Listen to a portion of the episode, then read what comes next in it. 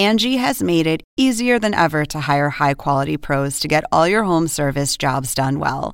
Just bring them your project online or with the Angie app, answer a few questions, and Angie will connect you with local pros who match your specific needs. Or book a service instantly at an upfront price. So join the millions of homeowners who use Angie to care for their homes and get your next home service job done well.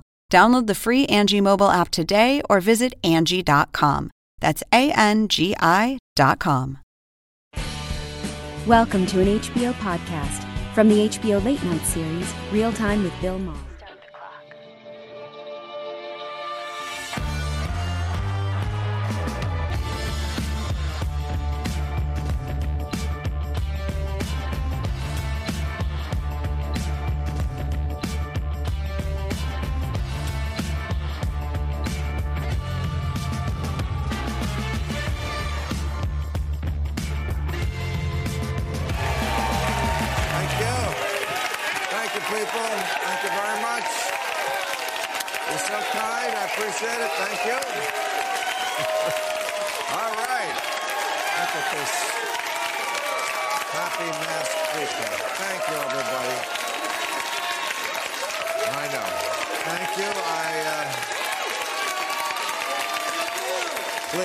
Cry. Thank you very much. I, I know, I know. Please. I know you're happy. because you know what? It's fall. It's fall. Oh, we finally hit fall. The leaves back east are turning orange. Here they're always orange. yes, it's fall. So if you're fleeing a wildfire this weekend, please take a sweater. But I, I mean, I'm trying to get myself in a good mood. The country's in such bad shape. I mean, first of all, what's going on at the border? Those pictures of the Haitian immigrants who went to South America now trying to get in over our border. And, and you know, these poor people, they say their, their country, Haiti, was being run by a cruel, heavy handed government. So Texas seemed like a good fit. Uh, but these. These, you know, everyone's up in arms as they should be, but these photos of U.S. Border Patrol agents on horseback, you know, whipping, or what looks like whipping, certainly, attempted whipping at least, of these migrants. And b- both sides have a take on this. Democrats are demanding that the horsemen be identified and fired, and the Republicans are asking the horse if it has any leftover ivermectin. Almost, almost got it out. Uh, Oh, it's,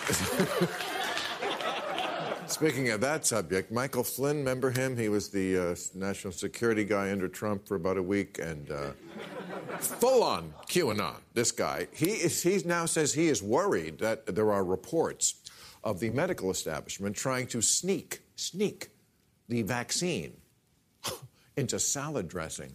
I'm not making this part up. Really?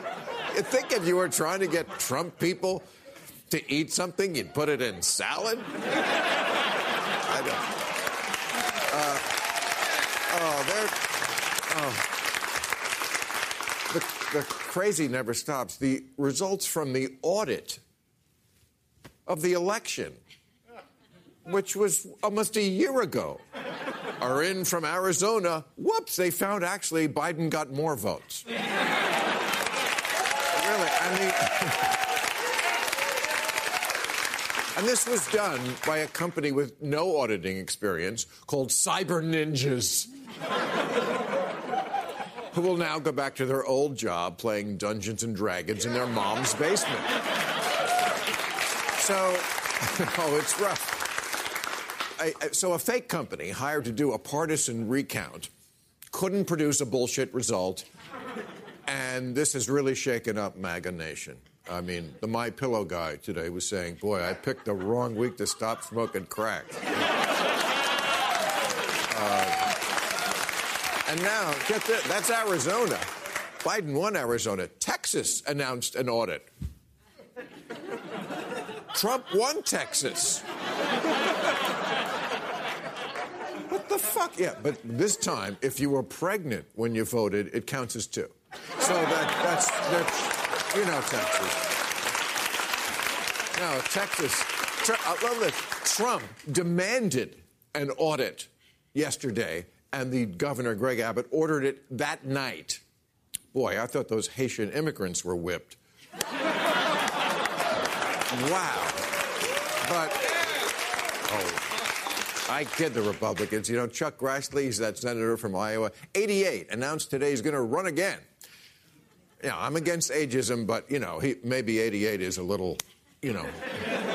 He's been around a while. He, his platform is buying Louisiana from the French. I, that's maybe he's been around too long. But uh, and of course, because this country is stuck on stupid, as we're now having the debt limit bullshit showdown again. I don't know how you know this country works, but first we vote to spend money and spend it, and then we vote if we're going to pay for it which, if they don't do, could plunge the world into a giant recession. To give you an idea how stupid this is, we don't even do it here in California. uh, no, I mean, a lot of people are very nervous about not just that, about all the aspects of the economy. This week, I, I, got, I was mugged. Guy tried to mug me with his finger. I said, Where's your gun? He said, Supply chain issues.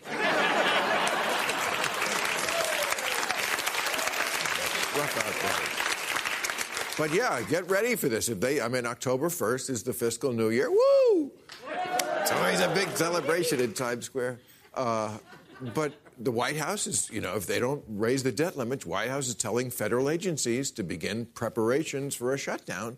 Nobody thinks this is a good idea, except maybe that Brian Laundrie guy.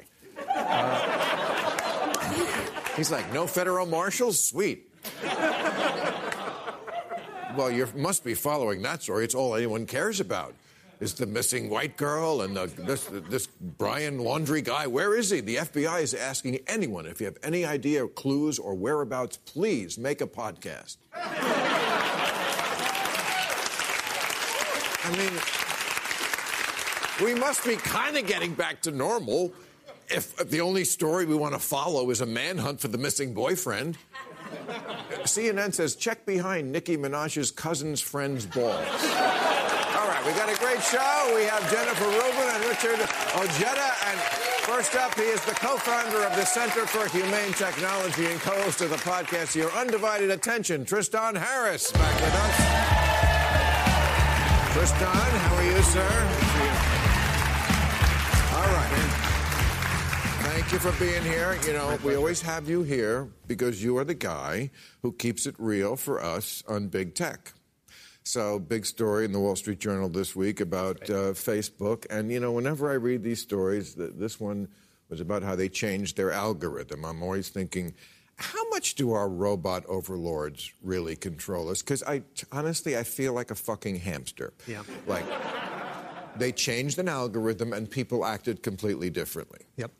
What was the algorithm and what was the change? So the Wall Street Journal published this is the largest, uh, my understanding is the largest set of internal research about Facebook's effects on society that were known inside the company and that they deceived from the top.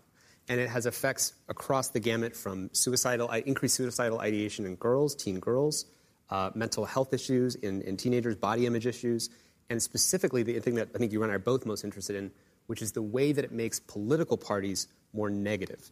So they made a change that basically said the things that generate the most what they called meaningful social interaction, which was actually just code for what generated the largest arguments. So you know, people focus on the posts on Facebook, but it's the comments, whatever generated the most big, long comment threads, that stuff got shot to the top. And what that resulted in was a um, basically rewarding political parties for being more negative. And they found evidence in Poland, Spain, Taiwan, India where, where political parties who used to post, you know, you know, regular facts about policies they wanted to do, they couldn't get attention. They had to go 80, 90% negative to get the same attention. And when so you, it's the anger. It's the anger. It's the, it's the anger machine. and outrage that gets the eyeballs. But no, who could have predicted this? It's not like anyone was saying that, you know. Before. but I mean, the, the, the, Facebook defenders would say it's just a town square, and the people in the you, you're blaming them for what the people in the town square are doing, and they can't help it that people are kind of shitty now. I mean, that's sort of the bottom line. I, I don't think Facebook, that's Facebook's fault. What's different is that it is a town square that's a little more like you ever been one of those movie theaters where the seats actually move because you're yeah. watching this movie where the runaway train yeah. it's like that except if the town square actually was not passive right the town square is actually affecting how people perceive what they do. It's, it's part of the problem. It's part of the equation. Yeah, well, I think the companies try to defend, they're just holding up a mirror to society. So if you have those crazy people who are going to post crazy things, we're just showing the mirror of your society. But the, the problem is that these things are not a mirror. It's more like a funhouse mirror. It selects for whoever right. says the most divisive thing, and then that's what shoots up to the top. So we have a trillion dollar market cap company with the most powerful supercomputer in the world pointing an AI at your brain, being like, what's the next fault line in society that will maximally outrage your limbic system? And whatever that answer to that question is, and it's using trillions of dollars of compute power to figure that out, it puts that at the center of attention for the entire world. You let society run through that for 10 years, and you wonder why does it look so insane? And so we've all, it's almost like we've been through this massive civilizational bad trip. I mean, we we, have an entire mind warp that's taken place. And you know, it doesn't have to be this way, but the business model of engagement, that, that getting whatever it takes to get people engaged, is the key to the, the equation. So you seem to be saying that the, the biggest problem is not censorship, because we do expect Facebook to do some of that, and we'll get into that because some of the things they've censored I don't think are right, yep. like the Wuhan lab. Yep. But before we get to that, uh, you you seem to be saying that the problem is is the bigger problem is this engagement issue. Yeah. It's, it's the anger. The it's not censoring stuff. It's that you want these people to be chicken fighting each right. other all the time. And that's why, and that's, I've said it many times, people have to stop talking politics all yeah. the time. We never used to do this. We didn't care yeah. what kid we went to third grade with right. thought about Brett Kavanaugh. Yeah, exactly. and we shouldn't. Yeah, exactly. Yeah. Well, so, I mean, um, the I was going to say. I mean, I think the it, it will always find that if politics is what generates engagement, it will always sort for politics. If politics is generating that thing, it's a values blind machine. It doesn't know, just like in the same way that GDP, war is good for GDP, drugs are good for GDP, prostitution uh, is good for GDP. In a values blind engagement system for attention, addiction is good for GDP. Body dysmorphia oh. for teen girls is good for GDP. Um, uh, outrage uh, that, that, makes people fe- hate their fellow countrymen and women is good for the engagement machine. And that's the, that's the core problem is we have to have values and we can't have a machine that doesn't know what's true because then you get into the content moderation issue where um, you're saying, okay. Yeah. Well, let me give you that yeah. example. I mean, you know it very well. For four months, people could not talk about the origin of the, of the coronavirus. Yeah. Because it became a political issue. I said from the very, this is not, does not have a political dimension. Did this originate in a lab? Possibly. Or did it originate from people eating bats in that, you know, farmer's market from hell? we don't know. Yeah. We still don't know for sure. But now even the Biden administration says we don't know. We looked into it. It certainly could have been the other one. For four months, people were not allowed, they were forbade to discuss the lab origin theory. Yeah. That's outrageous. Yeah. True? Yes, I, I, agree with you. Oh, good. So we're, we, we I, th- I think people miss. There's two. There's two simultaneous values that we want to be honoring. So one is for free expression, and especially, I mean, what is free speech for? It's for conscious evolution of the system. We should be able to question the mainstream establishment narrative because that's how you get evolution in society. There was a world before civil rights. We question the mainstream narrative. You get moral upgrading. You get people sharing. Right. We want that. The problem is we have the kind of free speech that of everybody who's saying anything, the guy who says the craziest, most divisive thing that bad face the other side and, and deepens in group bias about why my side is right, uh, that's the thing that gets rewarded. So, in the global economy of free speech, we're not hearing from, I mean, occasionally you get the, the people breaking through being like, actually, we should look into this Wuhan lab thing. Um, but the problem is that's the, the, the rest of the balance sheet is basically crazy town. And, and when, when the rest of the world gets crazy town, that, that breaks society. So open societies plus this business model, we, they cannot allow that thing to continue. But it's not just crazies. I mean, I did an editorial here at the end of our show about two, three weeks ago, very recently, about the phone. Basically, and the basic thesis of it was straightforward the phone makes people assholes. Assholes. This is not crazy people, this is everybody. Makes you shady, Yep. passive aggressive, needy, fake, and mean. Yep. All those things. Yeah. That phone in your, and especially people who are on it all the time, which is the younger generation. Yeah. Would you agree with that assessment? Oh, oh, completely. I mean, it breaks the, the, the way that evolutionarily, you know, people, you know, people like Bret Weinstein or others have said, fundamentally, we, we're running an evolutionary meat suit living in modernity. So, you know, E.O. Wilson said the problem of humanity is we have Paleolithic brains and meat suits, and we have godlike technology, and we have medieval institutions. and so if, if I say something to you and it hurts your feelings, I can see that I have evolved instincts to know I can read it on your face. My, my you said meat system- suit, and you saw I was delighted. Exactly. So, that, so I get delighted on the other Whereas side. if you t- texted, I might be meat suit. What does he mean by that? There's no emoji. exactly. He's saying, I, yeah. And so it, it breaks the feedback loop. Right. So when we say humane technology, what we're talking about is technology that actually points the mirror back at ourselves and learns what does it mean to be human? What are those natural abilities to empathize with each other? And we need more of this. We need more of, um, you know, one of the reasons we're so vulnerable to addiction is when we, it's, it's addiction is hypernormal stimuli. You get extra hits of dopamine, just like in our current environment, we get extra hits of salt, sugar, fat. They were supposed to be rare. When they appear, they're a hypernormal stimuli. Right. When we live in a hypo-normal environment, meaning we get under-stimulated with, with real connection because of COVID or because we're on our phones all the time, um, we, we're more vulnerable to that addiction. So the, the less fulfilling our natural environment is, the more vulnerable we are to the hypernormal stimuli of outrage, limbic hijacks, addiction, and so on. All right. Let me ask you one final question that will lead into what I'm going to talk about here on the panel, because I'm very concerned about what's going on with the next election in our government. But you talk a lot about how Facebook has influenced democracies overseas. Give us the skinny on that. Uh, well, I mean, it's part of what's in the Wall Street Journal releases, again, is how it has made political parties uh, across the world more negative at scale. So, one thing to recognize is that. What in the- countries like Hungary, Poland, yeah, places Hungary, that have turned. Poland, um, uh, Spain, Taiwan, things like this. And the um, uh, and if one thing to recognize is in the U.S. we get the best version of Facebook because they're trying to please the regulators here. So they hire as many content moderators as they can. So as much as everyone hates all the things that are going wrong, and we have lots of evidence of everything going wrong, if you're in Mexico, one of the things in the Wall Street Journal piece was that um, you saw uh, videos and photos of bags of severed hands, people getting shot like in the head, just right there in your news feed. You get the most unfiltered feed for these countries that don't have as much content moderation. And keep in mind, 90% of Facebook's users are outside the US. So it's just like with climate change. The developing world gets the worst of it, right? We get the best, we get the best version, and it's still bad here. We still have wildfires here. The developing world gets the worst of it with the least support, and it's the same kind of uh, system here. Now, the, the real issue is that the second and third order effects of technology are running faster than governance and regulation. So the real question we have to ask now, because I don't think there's going to be a moment like this uh, that's going to happen ever again. This is kind of a Cambridge Analytica sized moment with these Wall Street Journal releases.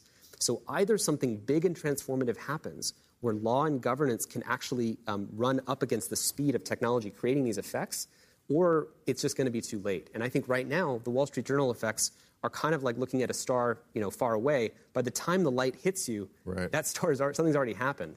When we see these effects now, by the time it's hit us, these things were going on for the last 10 years. But I think the empowering thing is to recognize we've been through this mind warp. If, you, if everybody can recognize that, there's a little bit more sanity that, that, that can sit kind Well, of let's above hope we started something tonight. I hope You're so. always great on our show. I appreciate you coming here. I know you're supposed to be at the UN today. Appreciate you making the time. All right, Tristan, let's meet our panel.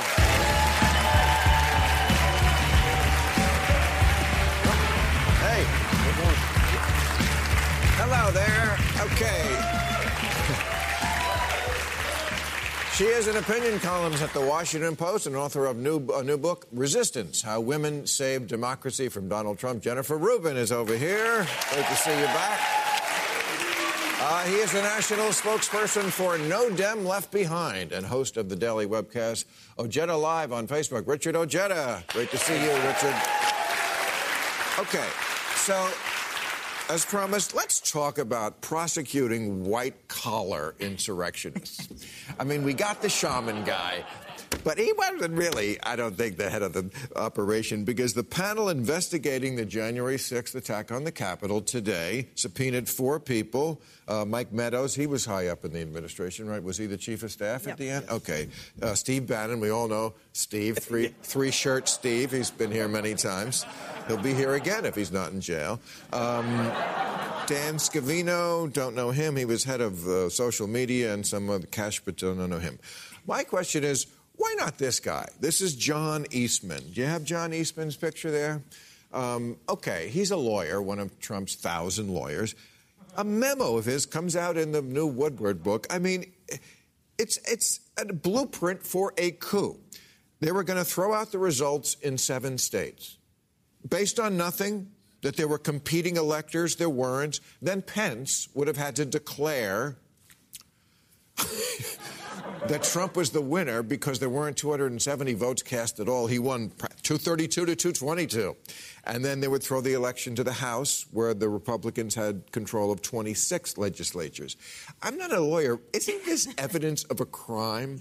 Where's Merrick Garland? Yes. Where's the hearings that should have started a week after this? Yes, you're singing my song. Oh, good. Um, and first of all, Sing it back to me. Do you realize that we came this close because Pence went to Dan Quayle for advice, and Dan Quayle had to say, "Seems kind of shaky to me." Um, so Mr. Potato did his bit for America, but. This is a crime. Um, that this guy's a member of the bar is ridiculous. And you're right, it's a crime. You can't conspire But, what, with but the someone. Democrats have the power now. I know. You know, and they're not probably going to have it in another year or so. If you don't do it now, Merrick Garland, where are you? A- absolutely. I, I honestly, you know, I like seeing the people that stormed our Capitol on January 6th go down. And right now, we're seeing the people who basically just went through the front door and didn't really do much. I think here pretty soon we're going to start seeing the guy with the hockey stick, the people with the, the zip tie handcuffs, and they're going to go down. But we need to see more. I want to see the enablers of Donald Trump. I want to see the people who gave the tours. Well, the. the, the okay. Again, the, the, the Atlantic has an article about this today or this week, and the shaman guy was number five on the attempted list of how we take over the country. Number one, Trump tried to pressure the secretaries of state. Then the state legislatures. Then the courts. Then Mike Pence. Only then did they get to the mob. Yeah. He was the fifth option there. Yes. That- so, you know, coups are usually punished swiftly in other parts of the world. Sometimes it involves swords. the only way you're ever going to stop this from happening again is to punish it to begin with. Right. Am I It- wrong? No, it's Uh, an open invitation for not only someone to repeat it, but for him to repeat it, for Trump himself to repeat this. So I do not know. Um, listen, maybe he's a judge and still thinks of himself as a, a neutral arbitrator. That's not the job. His job is the chief prosecutor. And this was the greatest crime committed on television for the entire country. By the way, there was one more. Well, not all of it the- was on television. A lot of it was on the phone. Yeah, Trump or- calling up legislatures, people Right. in power, courts, the Justice Department, and saying, please, he said at one point, just say that the election was corrupt. This is to the Attorney General, and leave the rest to me.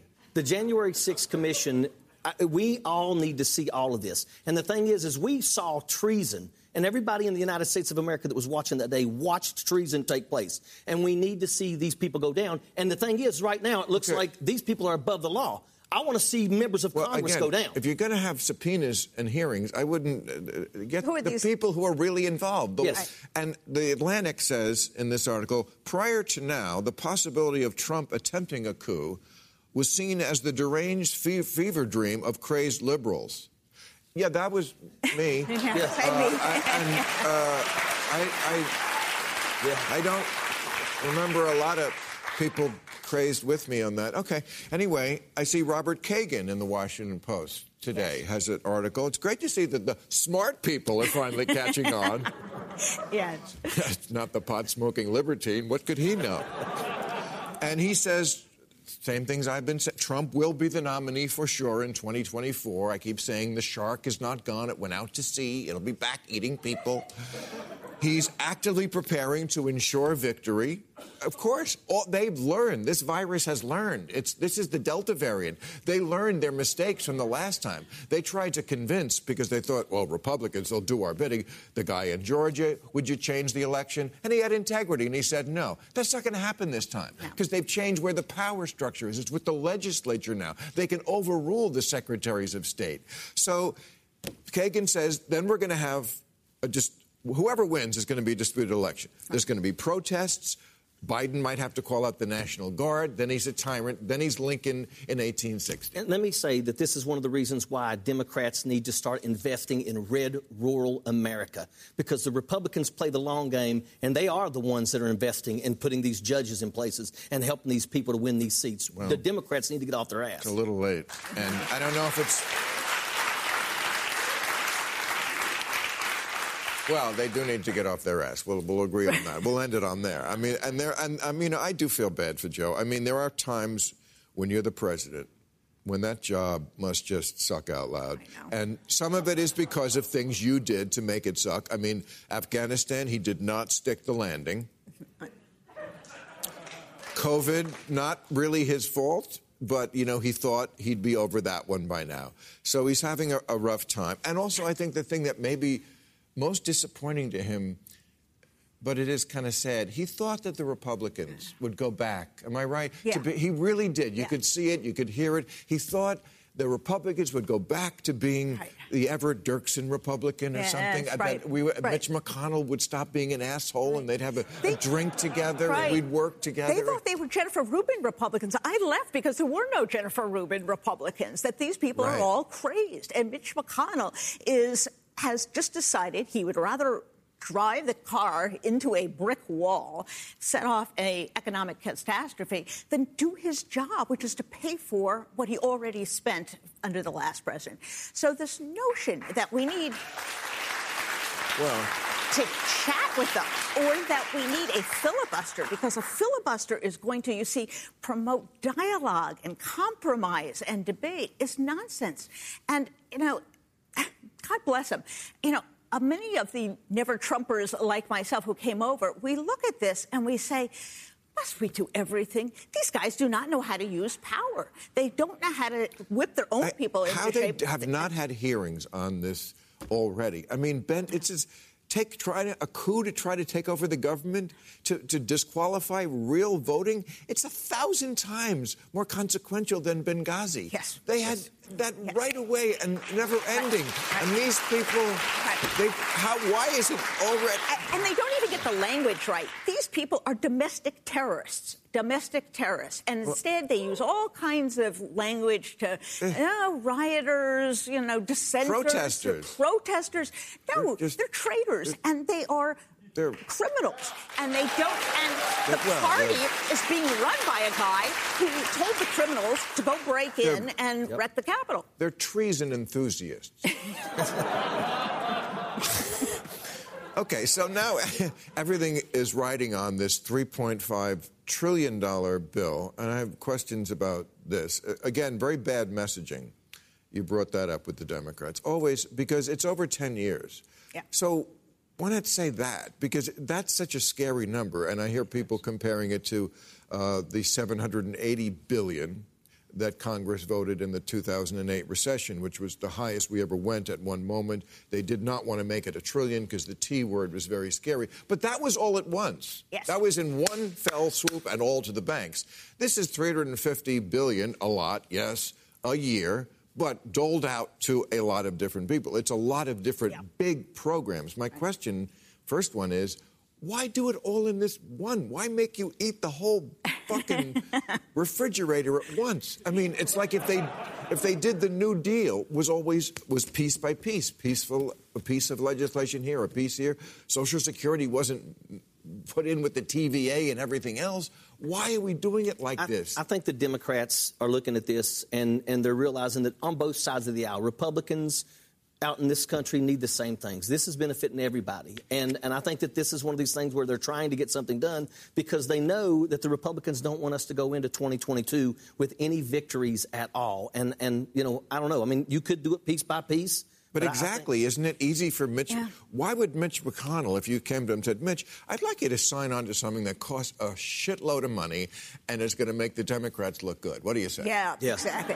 But the problem with this is even if they break it up, he'll say no. Yeah. He was against, these guys are against roads and bridges for crying out loud. But it's So- harder. it's harder to say when you're running. Like it's much easier to go. He was against this 3.5 trillion. Okay, I get that. That's too much money. It's, it's a, he was against preschool. yes. Yeah.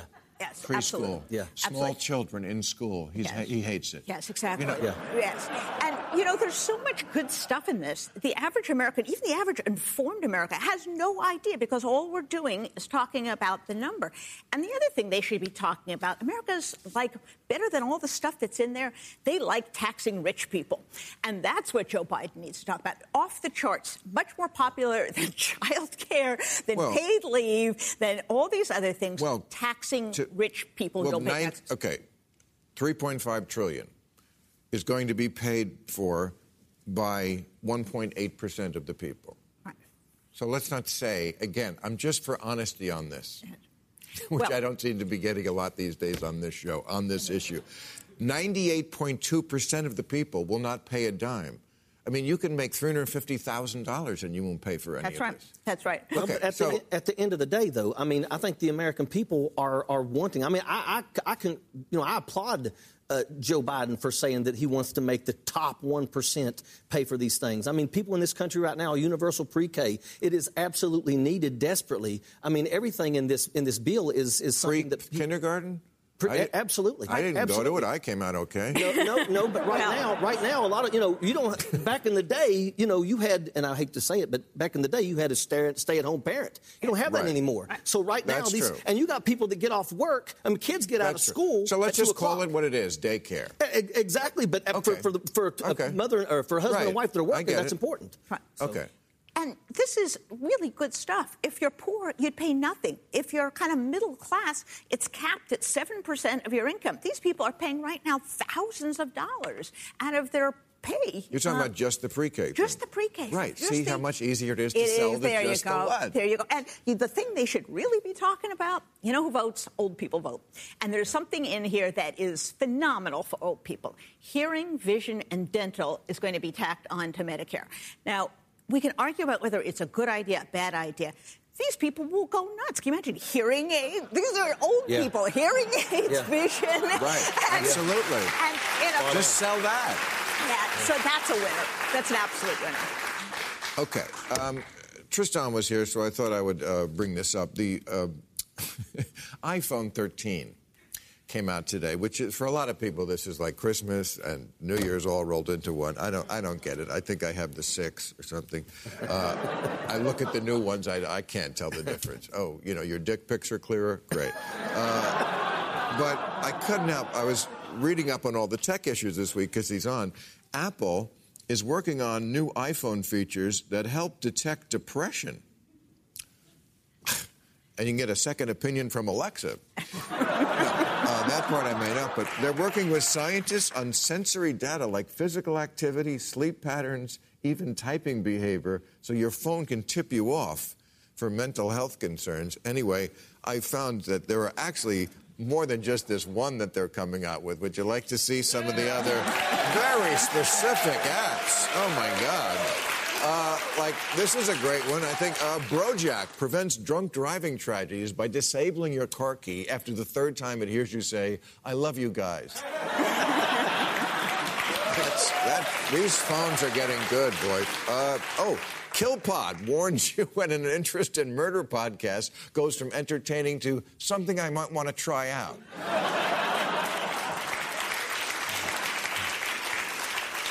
Oh, uh, Dweeber. This is very valuable for women. It makes a fake emergency phone call when your when your date starts talking about his anime collection. Uh, oh, this one we have needed for years. Photo crotch. Now, when a guy sends you a dick pic, it automatically forwards a copy to his mother. That's good. Yeah. Uh, Potospy. Uh, this mon- monitors stoners' conversations and alerts them when they're about to tell the story they told five minutes ago. That's never happened to me, ever.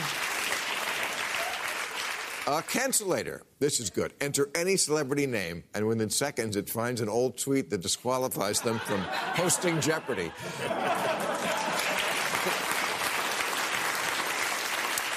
Uh, here's a good one. Go, goddammit. Automatically honks your car horn at the asshole in the next car who's texting when the light turns green. Yes, we need this. Uh, oh, and here's a good one. Uh huh. this is for husbands. If if your wife if your wife texts you anything that ends at a question mark, it automatically texts back, yes, got it, or whoa, that's crazy. Okay. So.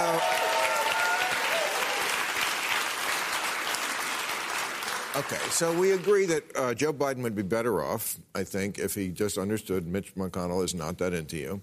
Um, but here's I'm reading these numbers on the debt, which, I mean, if they do this, I mean, if they default, you don't think they really will, right? I mean, this is always a threat. It's, uh, and of course, Mitch McConnell, when the Republicans were in office, they passed the debt. But this idea that we already spent the money and then we vote whether to pay the credit card bill We is don't in. need to do this. There's nothing in the Constitution. This is dumb. There's only two other countries in the world that do it What? Poland, no jokes, Oh.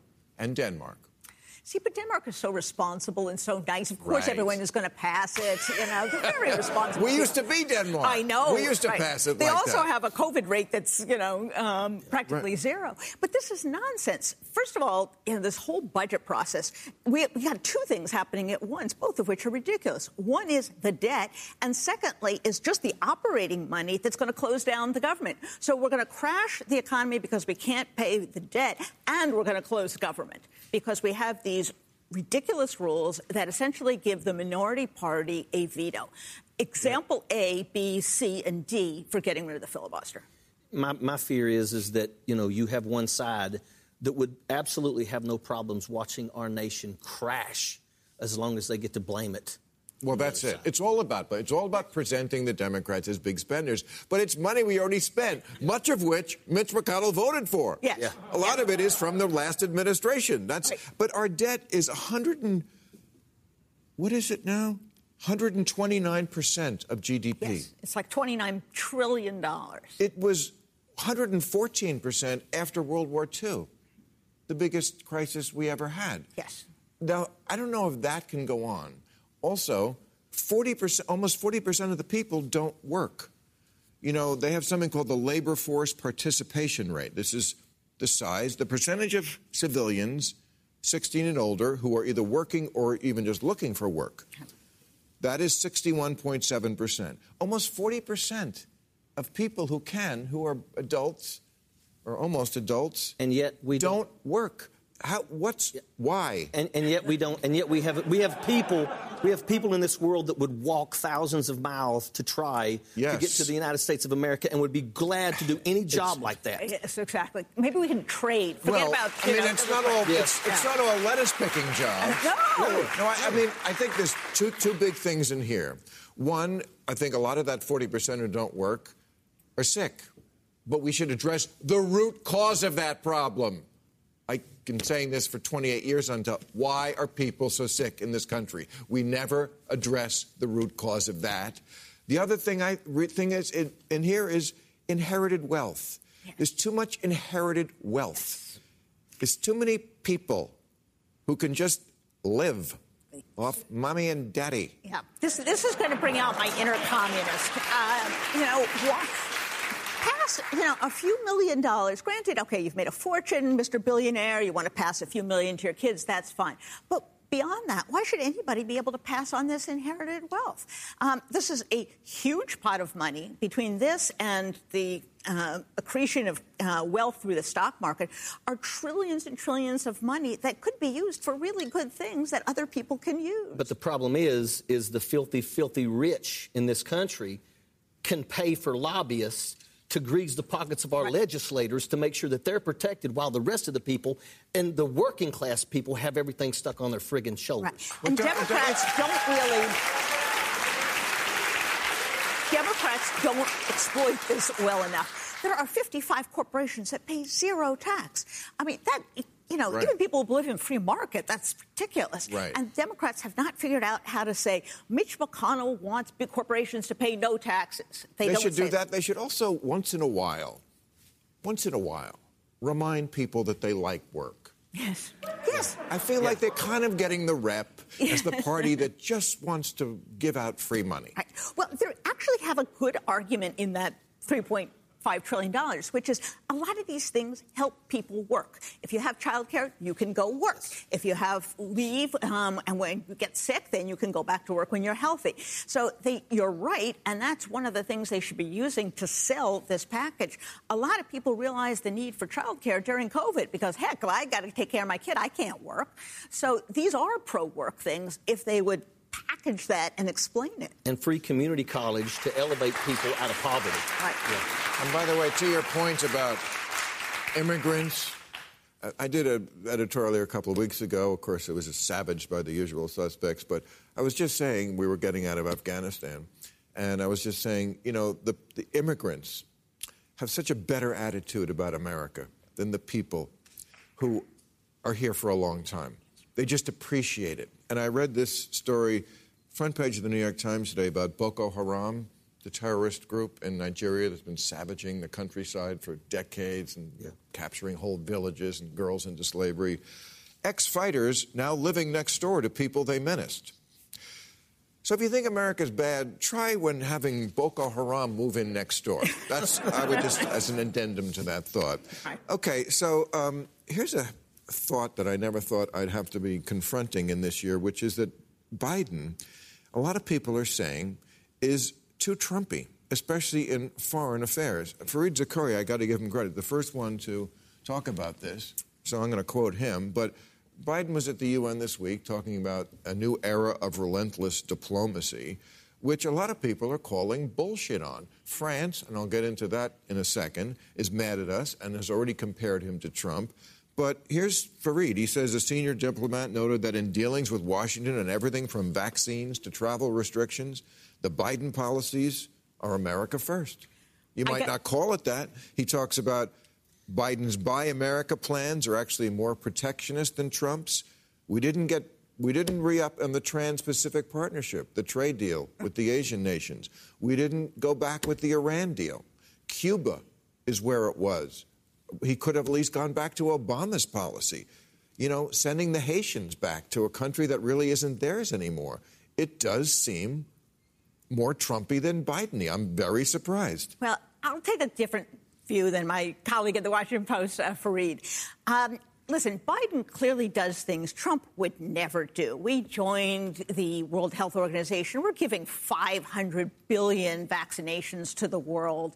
Um, we joined the Par- rejoined the Paris Accords. Um, we are trying to rejoin the Iran deal. It wasn't Biden who pulled out; it was um, his predecessor. I think the one point that he has a really good point about, and which has bothered me for a while, is both parties are protectionist. This is the stupidest policy. This is for, you know, consumption back home. Trade is good. It's not zero sum. We get rich, they get rich. They get rich, they buy more of our stuff. And both parties. It was under Obama that they couldn't push through TPP. So it never happened. This is the best anti China bill we've ever come up with. It brings in our allies, it helps us um, trade. And both parties have gotten very short sighted and they exploit it because they're saying, oh, you're sending jobs overseas, um, which is not the case. Um, and that is something I am surprised Biden didn't take on head on. It, it could be a winner. Um, and in places in the middle of the country where the market is exporting, um, you know, we have what small percentage of the population, you have to be able to export. You have to open up. And sometimes markets. it's not bad to be America first. I mean, I don't understand why France is. maybe I understand why they're mad at us, but if you don't know what happened, was France had a deal to sell nuclear submarines for defense to Australia, and at the last minute, we came in and offered them cheaper and better. Exactly. Uh, and they took it. Hey, That's the art of the deal, bitch. Yeah, a- ab- a- You know what? I mean, sorry. You, you know, we beat you at business fair and square. We didn't hold a gun to Australia's head. A- Absolutely, and, and the thing is, is if France wants to sell their stuff, I'm sure Saudi would buy it. But at the end of the day, our stuff is is far superior, so Australia would go with that. And it also The one thing we can still do is make killing machines. I know. Yes, we You know, can, yes, but it also sends a message to China to let them know, you know, we, we, Right. we we're in their back of the, in their neck of the woods. Right, so we shouldn't feel bad about No. that one, right? No. The French Okay. subs were so bad; they were really loud. Um, The and what? A loud submarine. It's from diesel. France. It's The diesel, different. Uh, from- from ours is nuclear. nuclear, theirs is diesel. Right. So Seriously? there's yeah. So there's Oh, are these I clunky feel even things. better about Yeah. this. Yes. now. How secrecy is that? Yes. So not a good idea if you're trying to spy. Did it leave, you know, they hear the bangs, did the it leave that black smoke? on Yeah, the it wouldn't doubt, wouldn't doubt it a bit. It didn't have truck nuts on it, did Right, it? exactly. So ours are quiet. They can Right. spy. They can do some Right. productive things. Can- So of course the French had a hissy fit and left. Ours can kill the whales so much more effectively. All right, thank you very much. You were both fantastic. Time for new rules, everybody. New rules.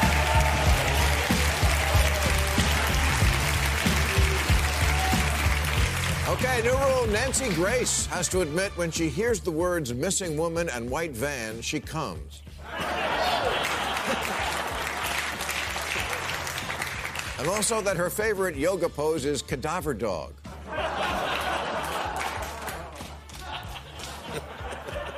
New rule now that CBS has the shows The FBI, The FBI International, and The FBI Most Wanted, they have to add a fourth FBI show, The FBI Fuck Ups.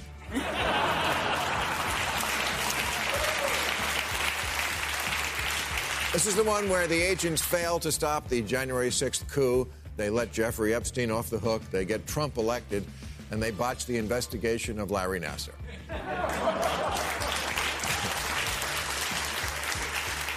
FBI fuck ups right after Walker, Texas asshole.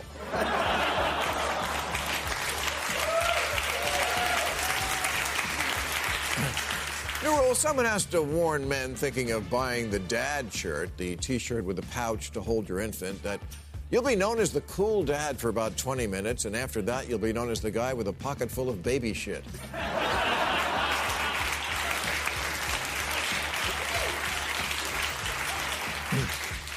New rule someone has to tell the Wall Street Journal that when you tell me Intuit nears deal to buy MailChimp, I have no idea what you're talking about.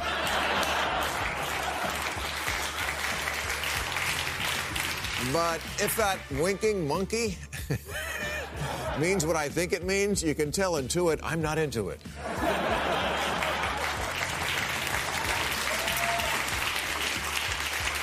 Uh, new rule now that Christo is dead, it's time to tell other artists that wrapping things in fabric isn't art.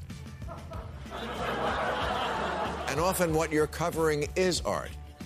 You're not so much creating as you are reupholstering.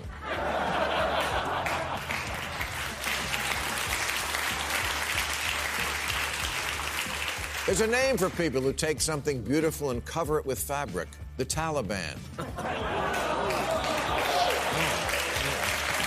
I love the, I love the uh, pro Taliban response from a small section of the audience. Oh, Bill. Not the Taliban. Go after anybody, but. And finally, new rule the only time there should be two national anthems is when the other team is from Canada.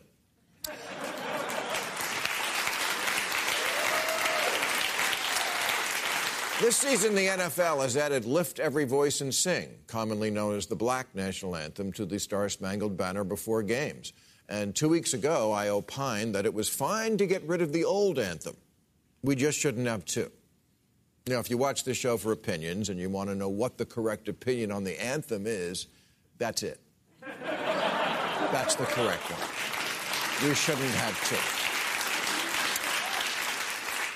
The program The View last week devoted a lot of time to this while somehow avoiding what I actually said. It seemed to be a lot about a need to school me on the black national anthem itself. Whoopi Goldberg said we need two anthems because, quote, we're having to re educate people. Because neither, nothing ever goes wrong when you start talking about re education.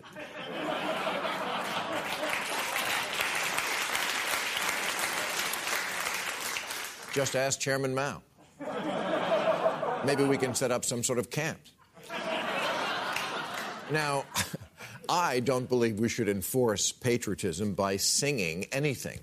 And if there's one thing I hate more than groupthink, it's audience participation. But I am what you might call an old school liberal who was brought up with the crazy idea that segregating by race is bad. That's what I was talking about. And, and again, when it comes to an anthem, it doesn't have to be the one we currently use, but it has to be just one. You know, because it's a national anthem.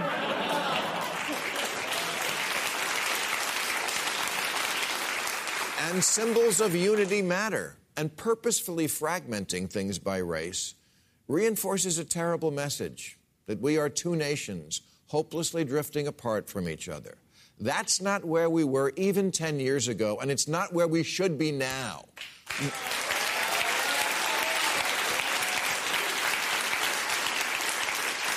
Where we should be now is here. There is not a black America and a white America and Latino America and Asian America. There's the United States of America. Oh, yeah, that guy. Timothy Askew, a professor at Clark Atlanta University, wrote an entire book about Lift Every Voice and Sing. And he said, to sing the black national anthem suggests that black people are separatist and want to have their own nation. This means that everything Martin Luther King Jr. believed about being one nation gets thrown out the window. Thanks, Professor. You'll be hearing from Whoopi.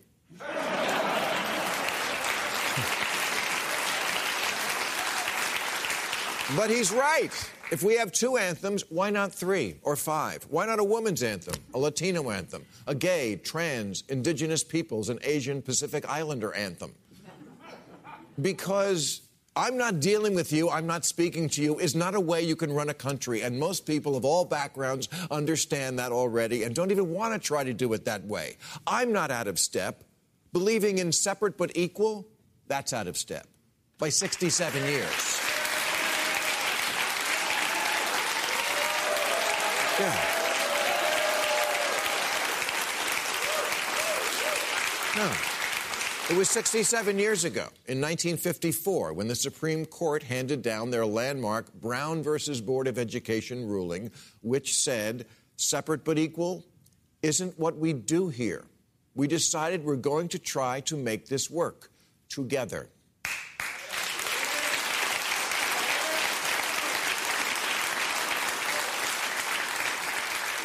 And yet, a recent survey of 173 colleges found that 42% offer segregated residences, 46% offer segregated orientation programs, 72% host segregated graduation ceremonies.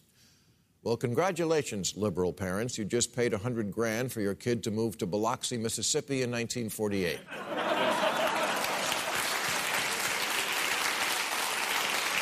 I. Uh, I thought the whole point of going off to college was to be exposed to people from different backgrounds who may not share all your opinions, but you find a way to get high with them.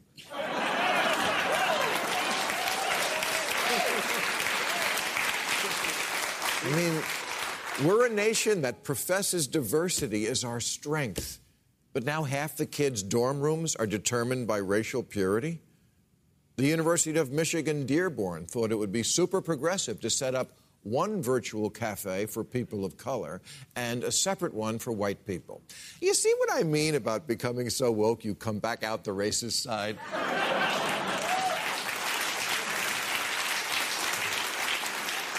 The University of Ohio suggested a gym for minorities only. I have a hard time believing that the vast majority of African Americans care that in private conversations they're saying, Ooh, I just can't stand doing squats in front of white people. really? We can't even go to the gym together? because what's next? What follows? Separate dorms, anthems, ceremonies, cafes, gyms, separate neighborhoods? That was redlining. They wouldn't let black people live in the town where I grew up. Then they did. The word for that is progress. It's where the term progressive comes from.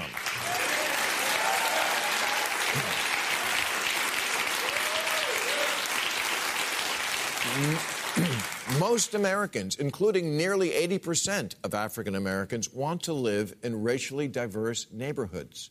The black silent majority seems to be behind the idea that you can't have a melting pot with two pots.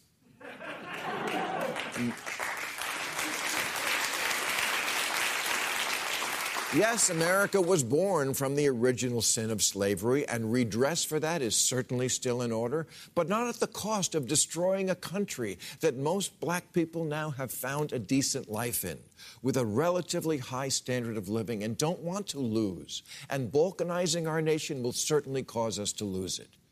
We need to stop regarding this new woke segregation as if it's some sort of cultural advancement.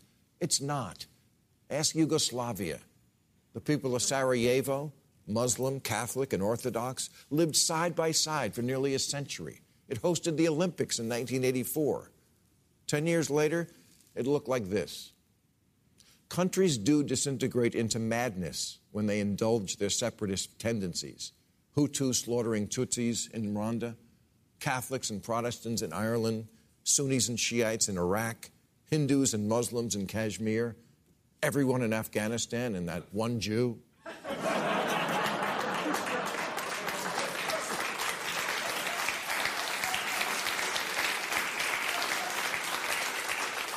We need to unite as one nation who come together and sing one anthem, always out of key.